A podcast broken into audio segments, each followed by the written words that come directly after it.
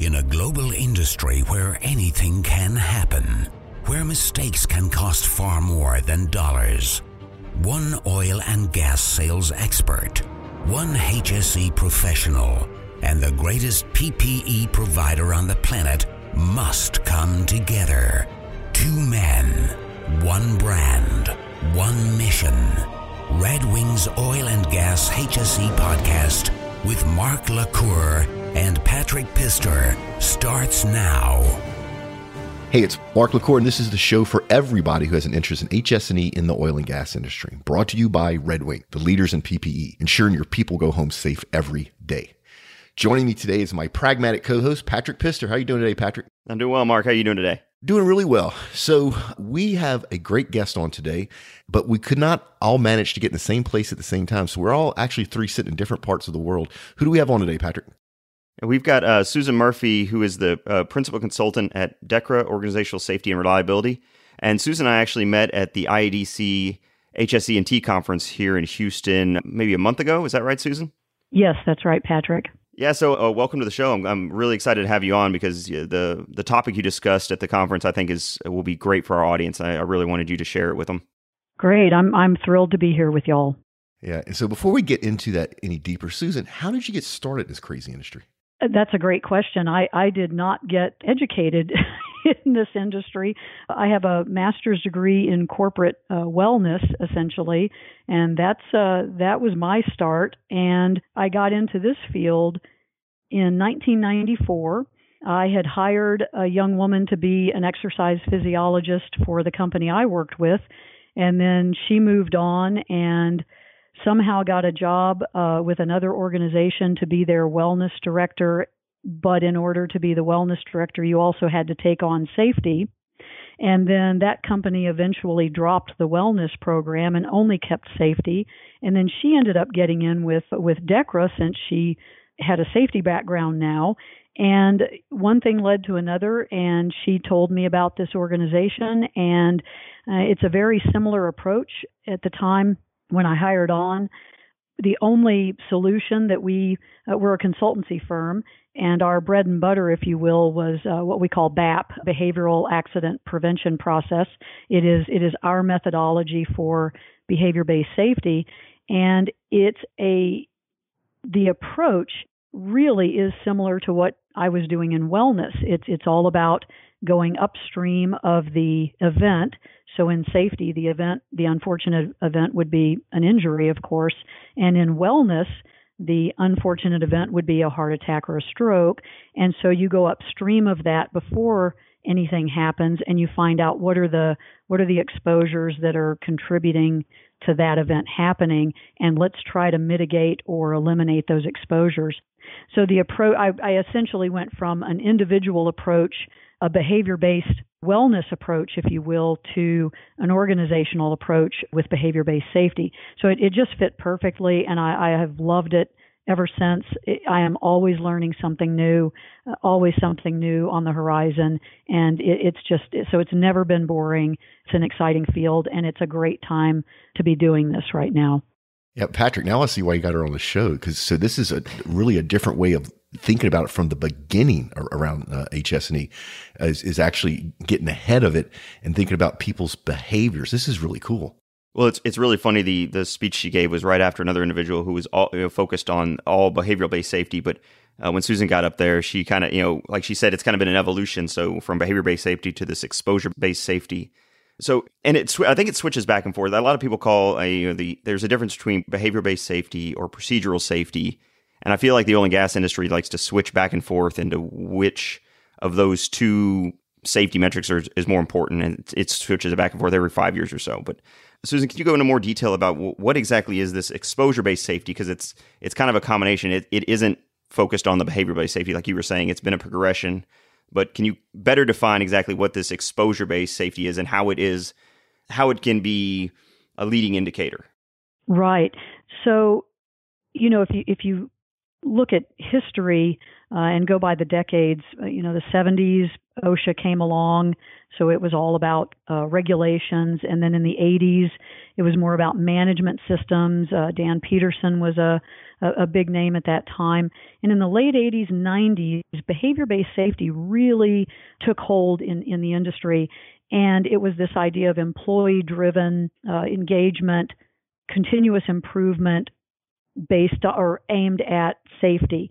And behavior based safety, I believe, contributed greatly to the fact that in the last 16, 17 years in the United States, if you look at the statistics for all injuries, the injury rate, or excuse me, for all industries, the injury rate has been on this really nice downward trend. It's it's a beautiful trend to look at, and that's all industries across the United States for about the last 16 years. And I think behavior-based safety had a major uh, was a major contributor to that success.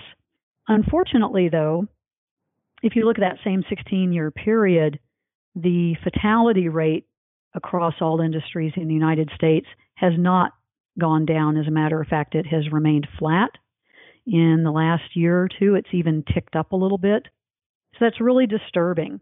So, as powerful as behavior based safety methodology has been at reducing all injuries, we took a look at this data and we just kept it's very disturbing. And we thought you know something isn't working. Something something's not right here. So we decided that if you think about it really the i guess the shelf life if you will for behavior based safety is really kind of about it. It's about to expire. It's it's it's done as much as it can do. So we've got to take it to the next level. So exposure based safety is the methodology is we've got to take the blinders off. We can't keep going out and just looking at what people are doing and ignoring the you know the the duct taped equipment that they're having to work on or or the processes that are uh, leading them to leading employees to make decisions that put them at risk.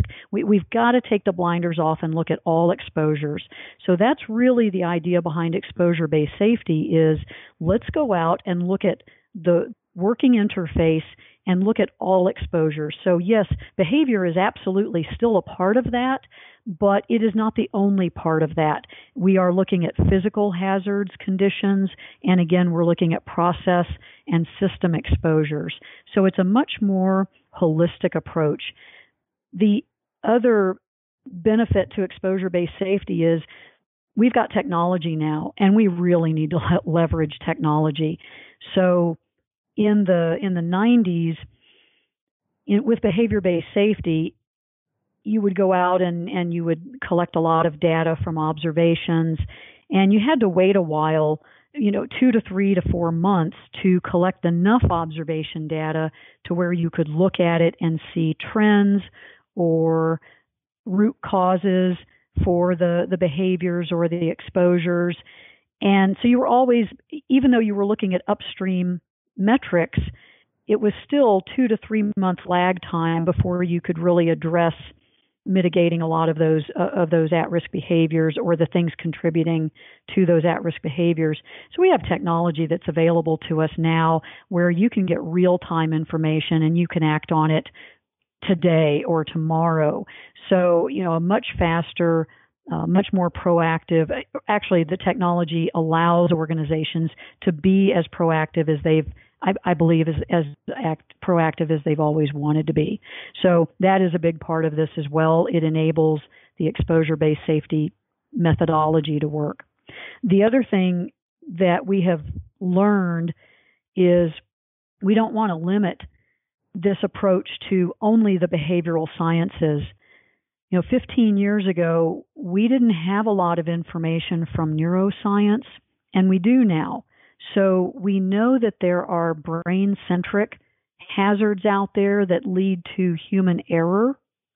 And we've pulled that science in to this exposure based safety as well. So it, it's not limiting ourselves to just behavior and just the behavioral science, but really expanding it and looking at all things that lead to people either putting themselves at risk or physical conditions or processes that expose people to risk. So, Susan, I have to ask you this is a different way of, of looking at this. I, have never seen this before. I see the benefits, but when you come to a new company, you have to have buy in from the leadership, I would imagine, to even make this even possible. Absolutely. No question there. You have to have buy in from leadership. So I think was Mark was going to what, what does that look like if you're if you're just starting down this exposure based safety path? How do you make that transition from the way things have been done in the past to this new way of thinking, and that's the you know management's buy-in and then implementation. What do those steps look like? One of the benefits of exposure-based safety is well, one of the things we've heard about, and, and why I said behavior-based safety is kind of reaching the end of its shelf life. It is resource intensive.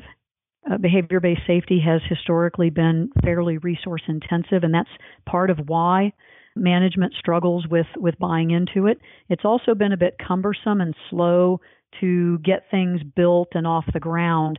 So that was one of the things when we transitioned to building and creating exposure based safety that we wanted to solve that problem or those problems. How can we get at that? So exposure based safety, the way we are implementing this requires our charge when we started this was we said we've got to take our methodology, BAP, Behavioral Accident Prevention Process. We want to get twice the results in half the time with half the resources. That was our charge. And at first, that seemed impossible. And as we went along building this, we realized not only is it possible, we can do this and we are doing it. So one of the we actually get better buy-in from management from from senior leadership in organizations because exposure based safety requires less resources. And part of that is the technology. We don't need large steering committees spending hours and hours and hours looking through report after report after report to try to come up with root cause analysis and develop action plans. The technology enables that to happen again real time. What else the technology has allowed us to do is to we are, if we go into a new organization, we are not suggesting that they create a very large steering committee that drives this process. We have transitioned to a very small governance team and we utilize ad hoc, you know, short term as needed teams to do specific activities or functions of the process, if, if you will. So that has allowed for uh, a much much less of a drain on the resources if you will because we know every organization out there in oil and gas industry and every other industry is doing more with less so we can't go in there to, in today's world and say you know we need you to pull and provide the same amount of resources that we did in the 90s and additionally if you look at who our audience is today who the generation coming into the workforce they grew up with a cell phone or an iPad or, or whatever in their hands. And to go into an organization in the 90s and to, to say, I need you to print out this stack of six or seven different types of observation reports, and we're going to go through all of these and, and look through these, they would do that because they had to. There, there was no other way. Today, you go into this new gen, you know this younger generation and say i need you to print out this stack or you know they just look at you like you're you know like you've got a third eye so the resources are, are much less demanding and that has helped to get management to buy into it. Additionally with our exposure based safety technology we actually take on a little bit more of the upfront work that we used to ask our client to do and yet still be able to create the buy-in at not only the senior leader level but but all throughout the organization to the to the shop floor employees. So that again requires less resources from them yeah, I want to back you up a little bit, Susan. So you talked about tools, you talked about technology. You know, the end result of that is data. And lately it's been a lot of data. The ability to go in and use that data to be able to mine it, to be able to do analytics on it. Is that part of y'all's process? That's something y'all do? It absolutely is. So we have a we have a, an application, if you will, an app that can be installed on a pad or a phone, and we we built the technology for the most sophisticated client, and we will back down from there if we need to. And what I mean by that is there are some organizations where, for whatever reason, they cannot allow or cannot take a phone or a pad into the field. So we need to be able to adapt to that. But we built it to the organizations that can make that happen. Well, the app is the input. So we actually are, are looking at we have three different types of exposure sample now that we are teaching in exposure based safety and all of that information gets input into the app. We have a different program, if you will, that has the output and provides the dashboard and it's real time. So it, it and it's got for example, it can we can put a heat map on there. So in real time, you can find out, hey, we've got uh, SIF exposure. SIF is serious injury or fatality. So we have our sampling is telling us that we've got a high SIF potential related to pinch points in Unit 1. And we can, in real time, act on that. So it, it is actionable data in real time. We can do what we need to do to either go out to that unit and address the exposure, or maybe we want to conduct focused samples in a based on what the data shows us. So short answer is yes. and I just after after giving you the long answer, the uh, the short answer is yes. no, what about using historical data that's already in a spreadsheet somewhere? Can you come in and take data that's already been captured, or do you come in and and when you apply your system, it's that's day one? No, we absolutely request historical data, and and part of the reason for that, and we want historical injury data. And in the oil and gas industry, that's most of these organizations that we work with, they are world class. They don't have a lot of injury data, so we have to go back a, a pretty good ways. But we also want their observation data from their behavior based safety processes if that data is helpful. But the reason I say we want the injury data is before we ever meet on site with an organization to get them started in exposure based safety, we do the analytics on their injury data. And what we bring to the table is a uh, I call it a scatter plot, if you will, that shows them here are the exposures that and and how often did these exposures contribute to your injuries in the past and what is the SIF potential. So it, it's hard to imagine maybe, but it's a it's laid out in a quadrant and it shows you very clearly if you're if you have exposures that are up in the upper right hand quadrant those are your exposures that contributed to a a disproportionate number of injuries and have high SIF potential. And that from day 1 gives you your sampling strategy. Those are the things you need to go after yesterday, if you will. So we we do take that historical data and we utilize that from from day one. It's our baseline, and then we go from there. So from that point forward, that scatter plot. Once we identify that those are the critical exposures for that organization, once they start conducting the different the three different types of samples on those exposures, that scatter plot changes in real time based on not what the history showed us related to injuries, but now what is the real time exposure related to each one of those. Yeah, I'm gonna really jump around here because you said something very early on that piqued my interest, and we talked about that humans aren't perfect and that there's new sciences and, and, new understandings of how people, why people perform the way they do. Can we talk a little bit about that because that I, I find that fascinating because you, you, you will see, I mean, and we've all seen this. You will see somebody that knows better. Uh, it's been doing it for 10 or 15 years make a bad decision and and the fact that there's a science around this and y'all integrate that has to be fascinating so we talk a little bit about that Absolutely. It, it's thrilling. It, it's not just fascinating. It, it's so exciting to pull in the brain centric hazards that we've learned about through the, the neuroscience field. It can be as simple as how you lay out the human, uh, what's called the HMI, the human monitor interf- interface. So we have an organization that, for example, that is helping us to create the dashboard so that it is user it is brain friendly. How the eyes actually see the the screen is it laid out in a way that is brain friendly.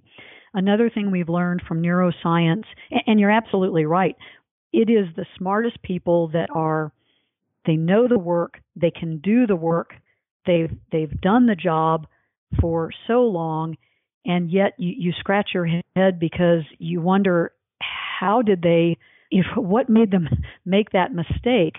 That's the brain part of it. So one thing we've learned is that the eyes actually don't go out and and we don't see with our eyes we actually see with our brain. Our brain sends our eyes on seeking or seeing missions so we have adapted the knowledge about that brain centric hazard into how we conduct the different types of sampling. So, you know, that's one example. So we go back to this brain centric approach, and that was fascinating because I, I'd forgotten that. You're right. We don't see with our eyes, we see with our brains. And it's actually the way a lot of magicians and optical illusions work is you actually fool the brain, not the eyes. So when you start thinking about that type of neuroscience and that, all that research, you're now coming up with a different approach to address you know things that are very common, such as the guy that's been building you know roof and houses twenty years, all of a sudden cuts the tip of his finger off. Why did he make that mistake?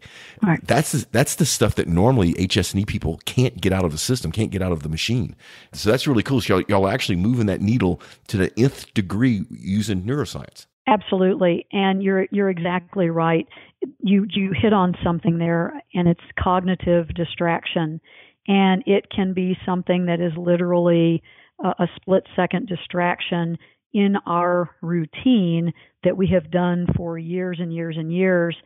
And our brain actually fools us into believing that we followed the same routine that we always have, but in fact we didn't. And I can give you an everyday example of this that I think we can all relate to.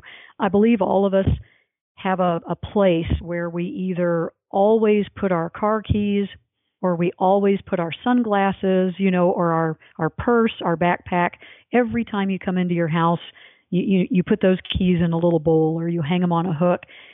And if you've ever lost them, where you know they're not there, you go looking for those keys that are supposed to be hanging on that hook that I've hung them on every day for X number of years. You start going and looking for those keys. And in looking for those keys, how many times do you go back to where they're supposed to be to check on it? Because you know they're supposed to be there, you know you put them there, but they're not there. And it, it's funny because we go looking for them, but in the in the course of looking for them, we keep going back just to double check because they're supposed to be where they are. That's a perfect example of how something distracted me in the course of how I always put my keys there and I didn't realize I got distracted and my brain thinks that it put the keys where they were supposed to be. And I think we've all experienced something similar to that. Well, that happens in the workplace and that's when it can get dangerous. So the keys, that's a funny example. We lose our keys and we can't find them, but in the workplace it can be deadly. So that same distraction can be why a person they could take a lie detector test and pass that I followed the procedures exactly the way they, they are spelled out and they would pass that lie detector test and in fact something might have distracted them and they missed one little step in the procedure and that step could be fatal or life altering. Yeah, that's well, funny. and these so, distractions that you're talking about, where they're they're being added in the guise of giving more information. So if you you know look at a you know a modern driller shack, there are so many extra monitors and cameras and sensors and everything giving information to the equipment operator that is then becoming distracting. Exactly like you said, I've I've seen investigations where all the information was right in front of him, but looking out the window, he didn't see the piece of equipment moving slowly to, that collided with another piece of equipment. It it was right there. He was looking at it, but he had so much information coming at him exactly like you said, your brain isn't deciding to pick up any one thing. It's trying to pick and choose everything and, and get the simplest answer. And you, yeah, you miss things that are right in front of your face. Yes, and you just you just commented on on two things. It, it's uh, hiding in plain sight, right? How many times has that happened to us? Like you just said, it's right in front of us and we don't see it. It doesn't register. But your comment too about multiple monitors, that is a brain centric hazard. And how many times have we gone into the control room and we have seen an operator sitting there and they have five monitors and they're supposed to be vigilant and and monitoring that nonstop that is uh, that's a recipe for, for human error. So that that is a consideration as well, and it's something we want to address with exposure-based safety. Fatigue, cognitive fatigue, is another brain-centric hazard that is a big issue in a lot of industries. And, you know, when you're on a seven day hitch and you're working 12 hours and that becomes 14 or 16 because of something not going well, cognitive fatigue can become a big brain centric hazard. You know what's cool about this, Patrick, is this is a lot of stuff that normally would have been under the checkbox human error right? Somebody made a mistake. Now you're actually using science and getting and being able to get to the actual cause and then reverse engineer it so it doesn't happen. I mean, this is this is really cool stuff. Yeah, and I like I like diving into root er, eh, sorry human I like diving into human error and trying to figure out what is the cause of it. But I've never actually heard the term brain centric hazard, which in when you're looking at monitors, like well he's got five monitors, that's to help him. That's not a hazard, but in an investigation when something went wrong, that's going to be one of the causes. Well, he was distracted by this, this, this, and this, and the, the hazard was actually on the fifth monitor that he wasn't focused on. So something that's seen as a positive that's there to help you. I like the term brain centric hazard. It's there and it's kind of, you know, it's it's distracting you even if it's subtle. Right. And this is new information, it's new science. It, it really has only we've only known this now for or, or this information just came to light 10 maybe 12, 13 years ago. So it is new. We we didn't know these things, which is why we expect people to be able to monitor or, or to, to be vigilant with five different monitors. We don't realize that we've actually created a human monitor interface that is asking for human error. Even things as simple as how an SOP is written and how it is laid out on uh, paper if it's on paper. All of those things are important when it comes to being brain friendly, if you will, because we want people to make the right decision the first time every time. So how do we how do we address that?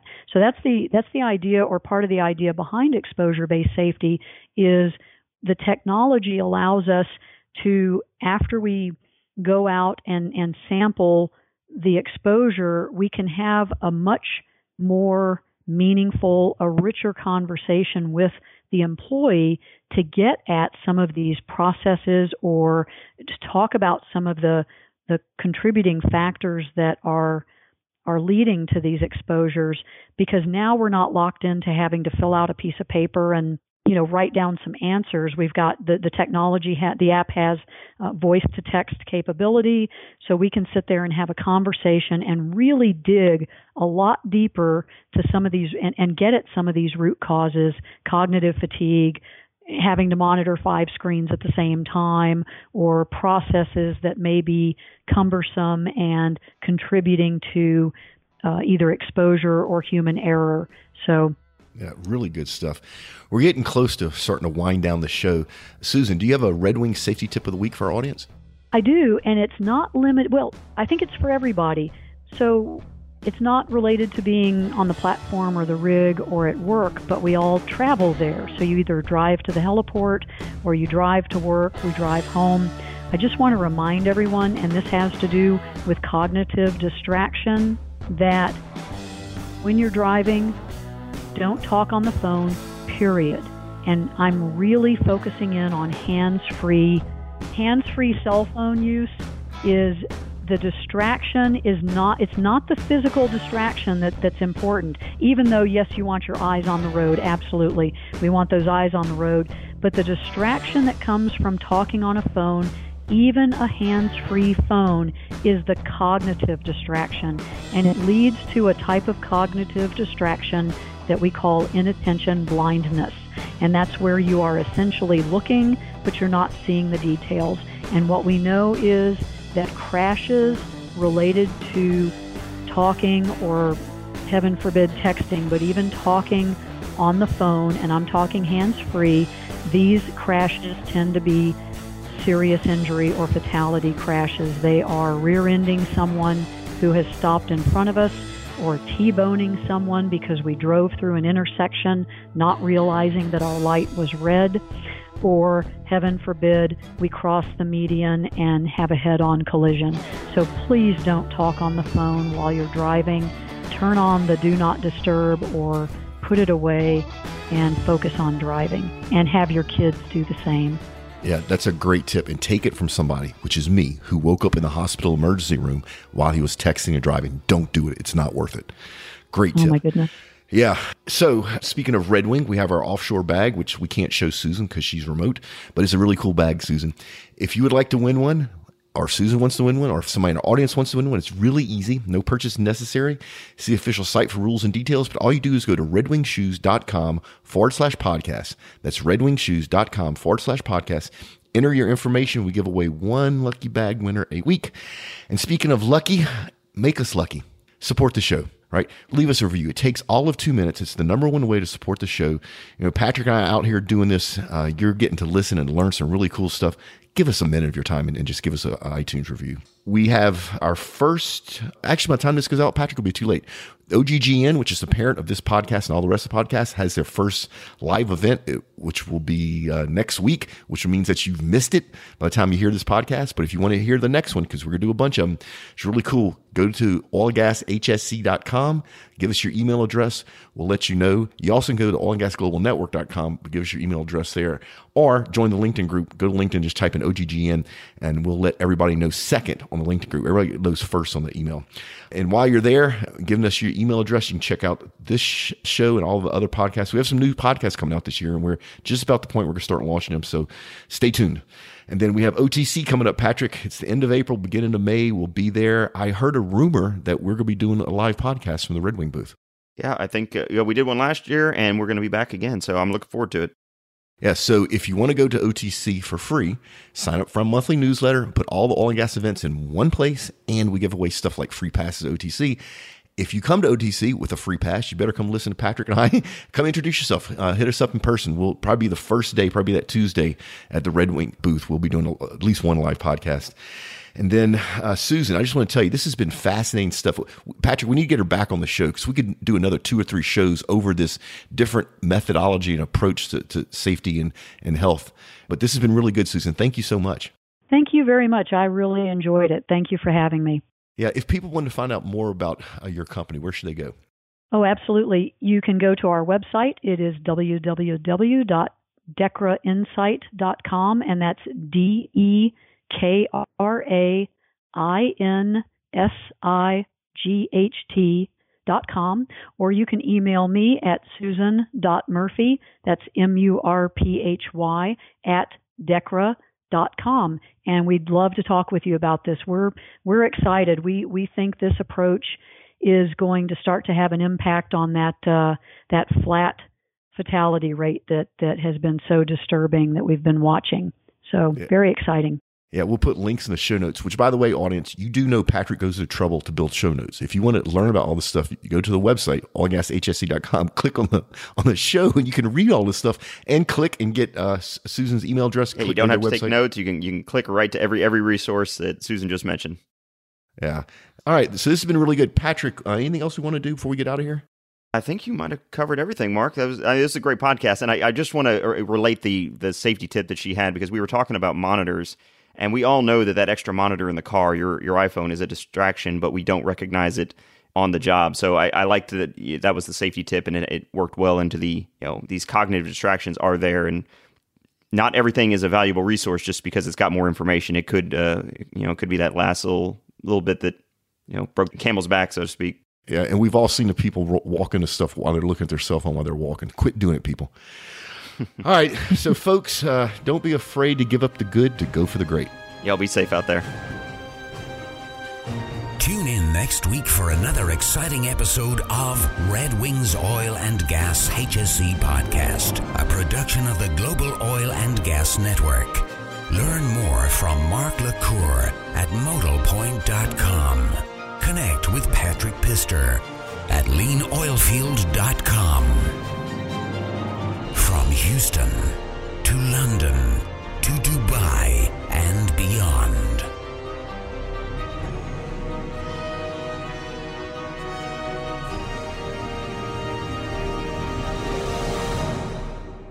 All right, Susan, what's the craziest thing you've seen in the field?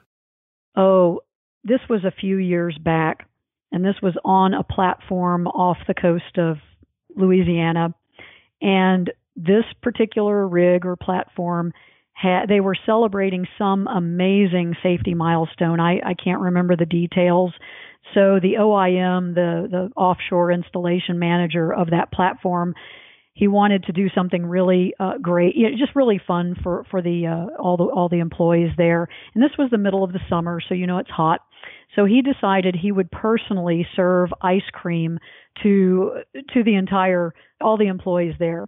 So if you can imagine, they got the the big gallons like like you see at Baskin Robbins. I don't know if those are five gallon or ten gallon containers of ice cream, and it's hard as a rock.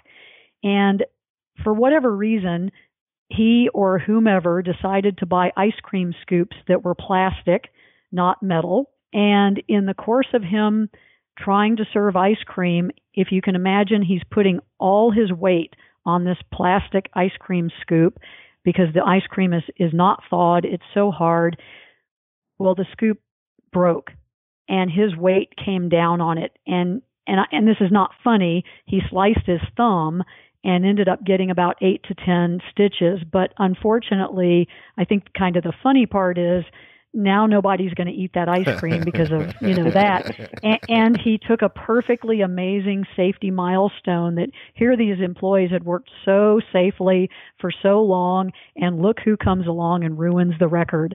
So he was their first recordable injury after this really long stretch of of no injuries at all. And he did it, and it was all just trying to you know to to recognize and celebrate their success and look what happened. I i thought that was kind of ironic and in a funny way. And and he told me i could share the story so anyway he thought it was funny. Yeah you can't make this stuff up people